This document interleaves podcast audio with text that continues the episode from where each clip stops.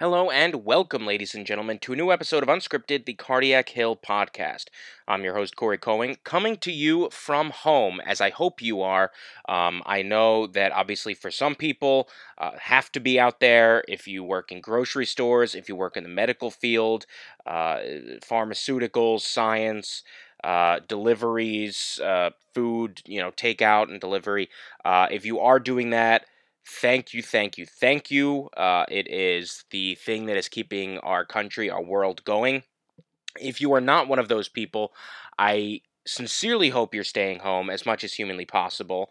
Uh, I know it can be tough, but we are seeing around the world that this is working. This is the least bad option. And ultimately, uh, while it's an inconvenience, it's it's not horrible. You know, if, if saving lives uh, the only cost to saving lives is that we all have to stay at home and just sort of mill around the house and eat snacks and listen to podcasts like this, uh, then it's certainly a uh, an easy price to pay. So in this episode, uh, I'm going to be talking a little bit about Pitt basketball, what's been going on there when it comes to transfers, because big piece of news broke sh- shortly after my last episode came out, so I'll hit on that, and uh, then I'm also going to hit on a an interesting topic about a Mount Rushmore of players who were at school when you were. So if you're listening to this, if you went to Pitt, who were the top four players that went to school when you did? So I'm going to mention mine, and then I'd like to hear from you guys uh, on Twitter. And then I'm going to be doing a, just a very brief update about the bracket we did uh, through Cardiac Hill about the most binge watchable TV shows because we came up with a winner for that. And then we're going to be doing one more bracket. It is still March, and uh, you know, why not, right? What else are we going to do? So we're going to have some fun and we're going to be doing a bracket of the best comedy movies. So we'll get into that just a little bit later. Uh, but first, I do want to talk about Trey McGowens transferring uh, off the Pitt basketball team, which is some pretty big news. Came in about two weeks ago, a uh, week and a half maybe. I think was the was the last podcast, and you know it, it is big news. He was the third leading scorer for Pitt basketball last year. He had 11 and a half points per game.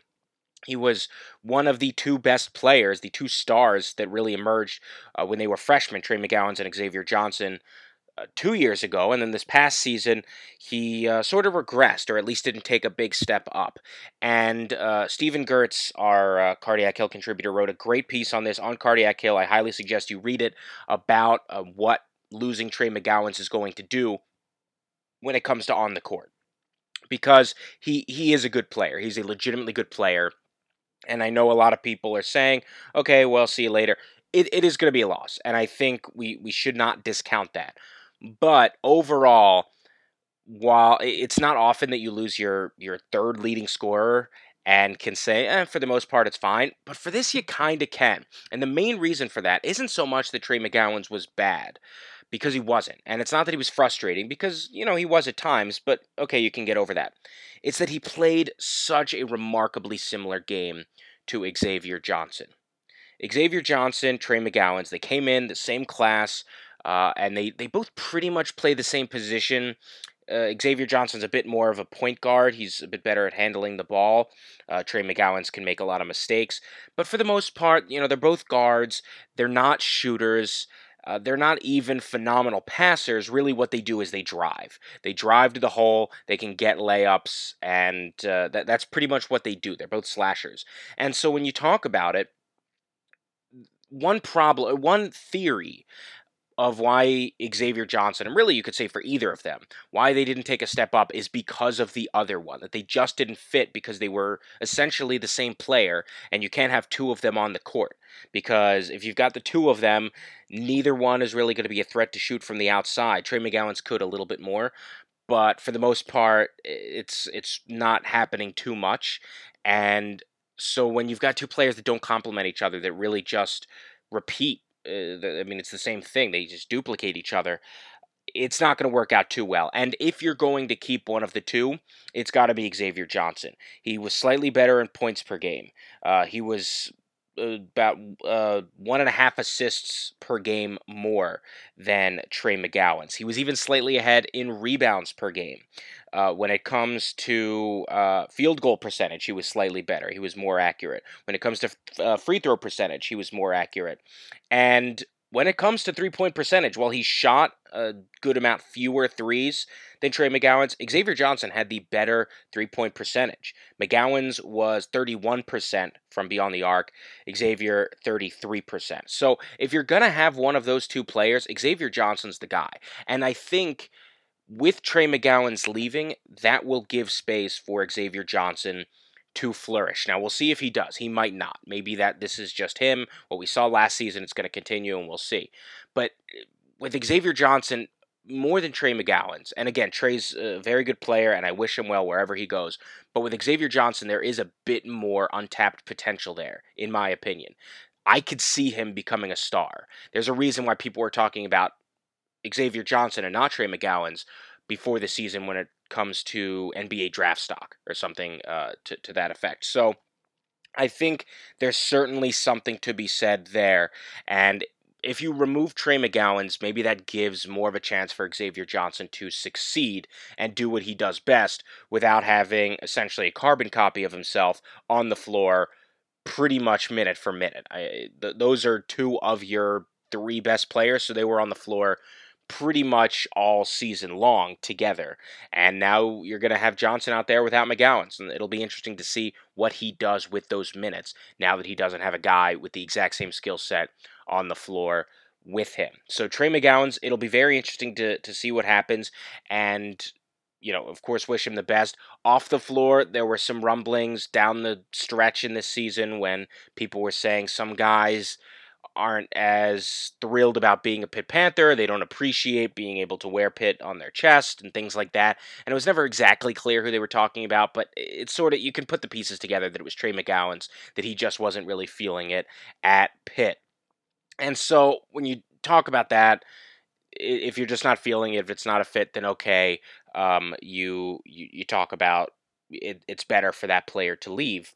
And uh, on the court, again, it's not great to, to lose a player, to lose your third leading scorer, but if it helps Xavier Johnson improve, and I don't know if it will, but if it does, and it could, then it will certainly be worth it. And so we'll see. I, I don't think that the extra roster spot that they now have uh, is necessarily going to be better than Trey McGowens, but sometimes there's addition by subtraction. And so we'll see if Xavier Johnson can take a big step up in the absence of McGowens. Um, so that's that's my take on on Pitt basketball. Currently, they're looking in the transfer market. There are a lot of players out there coming from a bunch of different schools, just like Trey McGowens has a lot of interest in places, and and Ryan Murphy also, who's transferring out. Now Pitt's uh, sniffing around. They're looking at Brendan Barry from Dartmouth. They're looking at Nate Johnson from Gardner Webb. Uh, they're looking at um, a couple other guys, Alan Griffin and Ian uh, Dubose. Uh, Mike Wilson has been doing a phenomenal job on Cardiac Hill, keeping us up to date with all of the potential transfer news. So definitely check out cardiachill.com uh, because there's a, a ton of good news in there. We'll see when it becomes official, but the you know there, there's certainly all this talk when it comes to transferring players, and, and so we'll see what happens there.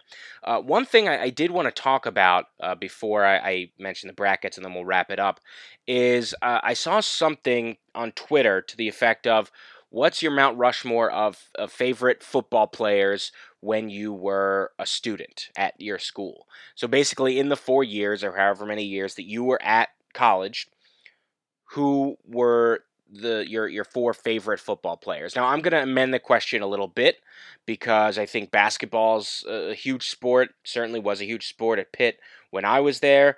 A lot of uh, great athletes, and I'm also going to change it from favorite to best because I think it just favorite has a lot of different connotations. A lot of people could be your favorite, and it doesn't really say much about your time there. One of my favorites is probably Adam Bisnowaty. I don't think anyone would call him an all-time great, but but I loved him. And so I'm going to amend the question to uh, best players and all sports. So you could include Olympic sports if you want. But for the most part, I imagine people will stick to football and basketball. So I was at Pitt from 2011 to 2015. So my Mount Rushmore of best players when I was a student. Uh, number one is gotta be James Conner. Uh, number two, Aaron Donald. Aaron Donald probably better on the field, got more accomplished on the field than James Conner. But of course, the story of James Conner, what he was able to come back from, absolutely unbeatable and was really incredible. Both amazing stories. So, uh, without a doubt, James Conner, Aaron Donald can, uh, you know, blow away most people's four. Just those two could blow away most people's four. But I've got two more really good ones for you. Uh, I've got Tyler Boyd, who was a wide receiver when I was at Pitt, phenomenal athlete. And then uh, when it comes to basketball, Steven Adams. He was only a Pitt for one year, uh, but he was there at the same time that I was. He lived in my dorm. He actually lived directly uh, below me. I was on the seventh floor. He was on the sixth. Uh, I had a lot of friends on his floor. Spent time on his floor. Spent time with him. He would actually get involved with floor activities and stuff. Really nice guy, uh, and it's it's really cool to see what he's doing in the NBA. Uh, and I certainly expected him to be a Pitt for more than a season. I think he also expected he was going to be there for more than a season, but I think ultimately the opportunity to make money was just too big to pass up, and who can blame him for that? So that's my Mount Rushmore of uh, student athletes that were at Pitt the same time I was. I will put that up against anyone else. Now, if you were Pitt from 1976 to 1980, then there might be uh, there might be uh, some competition there, uh, and you know certainly in the early 2000s, uh, there's a lot that can go around, but. I'm pretty happy about it. Even though Pitt was not that good when I was there, neither football nor basketball, they were both about average, maybe a little bit above average. They weren't that great, but man, were there some good athletes. So my my Mount Rushmore of best athletes when I was at Pitt James Conner, Aaron Donald, Tyler Boyd, and Steven Adams. And I'm very happy with uh, my Mount Rushmore. So now we're going to take a very brief break uh, to hear a word from our sponsor, and then we'll come back. And I just want to update you on the brackets. Stay tuned. Okay, we are back. Um, so we ran a bracket because March Madness, what else are you going to do? And it was about the best TV shows to binge during this quarantine. And uh, we had a ton of votes on uh, Twitter. Thank you all so much for that. Uh, basically, we split it up. It was 16 shows on each side. We had a drama side and a comedy side, so it was a 32 show bracket. Uh, the Sweet 16, I'm going to go down to that. The seating, I will take great pride in the seating. The seating, for the most part, held up extremely well. The uh, Sweet 16 was almost entirely chalk, except somehow there was an 8 seed that beat a 1. We'll get into that in just a second. So, the Sweet 16 came down to Breaking Bad, the 1 seed, versus Game of Thrones, and then The Wire versus The Sopranos. And on the comedy side, somehow you people don't appreciate Veep. I have no idea why. You had Entourage beating Veep in the second round. I do not understand it. I love Entourage. The first four seasons are like my comfort food. I can watch them anytime. It's a great show. Veep is one of the best shows of all time. I have no clue how you people uh, knocked it out in the second round, but you did. So that was eight seed Entourage against four seed The Office, and then two seed Seinfeld against three seed Parks and Rec. Uh, outside of that, it sort of went how I expected it to go uh, Breaking Bad and The Wire. Breaking Bad won. Seinfeld and The Office. The Office won. And then in the championship, it was remarkably close, but Breaking Bad beat out The Office, which is my preference when it certainly when it comes to dramas. When you're putting up a comedy versus drama, it's tough. Uh, but in that matchup, when it comes to dramas, Breaking Bad for me, absolutely number one. It is phenomenal. It's bingeable. It's not too long. It's just a great show and uh, yeah, it's it's. I'm, I'm glad that you guys voted that the winner because it's a very deserving winner. And uh, I, while I I love Seinfeld, I enjoy The Office. I haven't watched The Wire. I'm hope depending on how long this quarantine is, I'm gonna get into The Wire. Uh, but it certainly seems like uh, like you guys did for the most part a good job voting. I'm still mad at you for that uh, Veep snub. So uh, now that that is done, we're gonna do one more bracket because again what else are we going to do? And with everything going on, you know, the news will drive you crazy. And while TV shows to binge are great, it can be a little long. It can take a long time. And maybe sometimes you're just not in the mood to do a whole series. Maybe sometimes you just want to put on a movie, maybe something you've seen before, but it just makes you feel good and it puts a smile to your face. We are doing a bracket of comedy movies. I'm talking pure comedies, no, you know, dramedies, no things that are sort of in between that's sort of a drama, but it makes you laugh. Wolf of Wall Street has a ton of humor in it but I'm just talking pure comedy. So that's what this bracket is. It's not going to have stuff like Wolf of Wall Street or Inglourious Basterds, you know, stuff that has comedy, Pulp Fiction, stuff that has comedy, but it's not a pure comedy. This is just pure comedies, movies that exist pretty solely to make you laugh. And there's going to be a couple stuff in there, a little action comedy, romantic comedy, but it's just comedies. There's really not going to be uh, too much that's heavy in there. So, without further ado, this is going to be a 64 movie bracket. The TV shows was 32. This was 64. So we'll see how it goes. But like I said, it's going to give us stuff to talk about. So uh, it is in four uh, quadrants, obviously, four regionals, you could say. Uh, and the four regionals are modern classics, edgy breakthroughs. Then there is the Apatow, Sandler, Rogan, Farrell uh, division. You can just call it the Legends division, whatever you want to call it.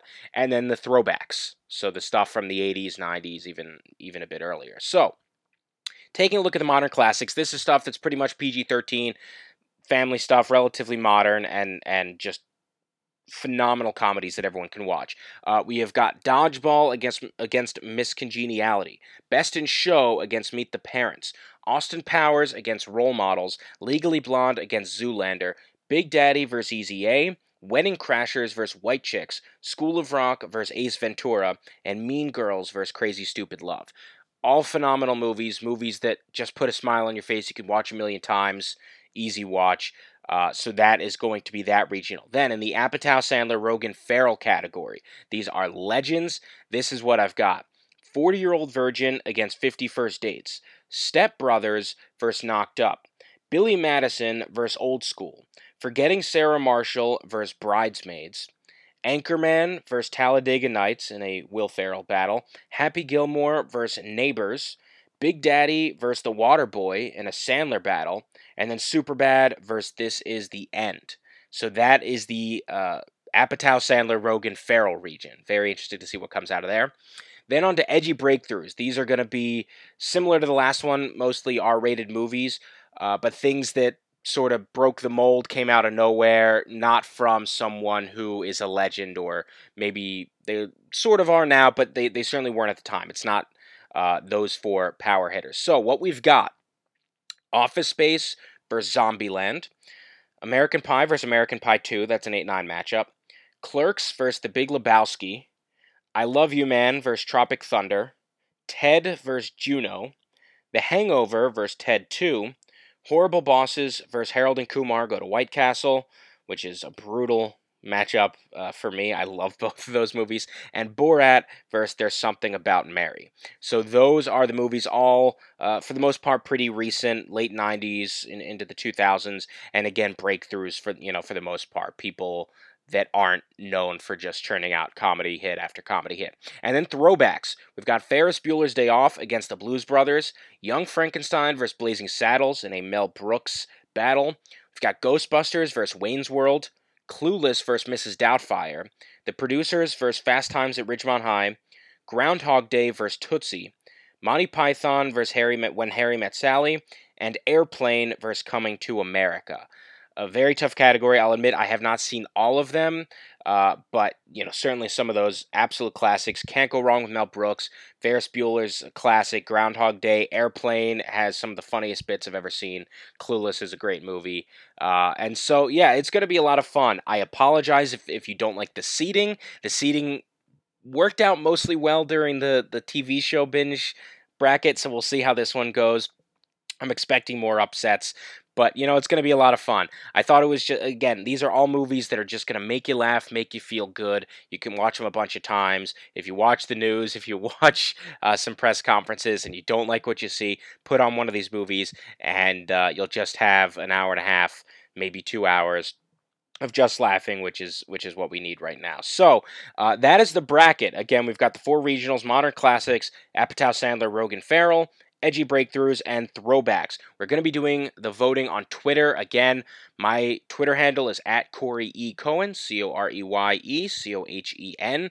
Going to be retweeting them on uh, Cardiac Hill, so if you follow that, uh, you can vote through there. Uh, and, and we're going to be rolling out. We're going to be having fun with this. So uh, I hope you don't disappoint me like you did with uh, knocking out Veep so early, but we will see. Again, the voting will be on Twitter My handle is at Corey E. Cohen. And also, I want you to let me know what your Mount Rushmore is of the best student athletes when you were a student. Whether you went to Pitt or if you're a Pitt fan that didn't go to Pitt uh, and you went somewhere else, maybe you've got a pretty good Mount Rushmore. But hit me up on Twitter again at Corey E. Cohen, C O R E Y E C O H E N, and let me know what your Mount Rushmore is of best athletes when you were in college. So that is it for this edition of Unscripted. Uh, we're going to be taking a break for a little while because there's not too much to talk about. If something big comes up, certainly do an episode. What else am I doing? Uh, but uh, for the most part, there's not going to be too much news, and uh, things are starting to slow down in the sports in the college sports world anyway. So uh, we're going to be taking a little bit of a break from this, but uh, still, please subscribe to the podcast wherever you get it Apple, uh, Spotify, Stitcher, Google Play, wherever you get it. Search for Cardiac Hill, hit the subscribe button. Then, whenever there's a new episode, you get it uh, straight to your phone. And uh, yeah, that'll be it for a little bit. But again, follow on Twitter. The bracket should be a fun time. Until next time, again, please stay inside as much as you can. You can go out and get a walk if you're distanced from other people. You can go out and get takeout food if it's safe. Uh, but for the most part, please, please, please stay inside. And to everyone who can't stay inside because they're doing incredible work, thank you, thank you, thank you. And thank you for listening to this episode. Until next time, I'm Corey Cohen, signing off from Unscripted, the Cardiac Hill podcast.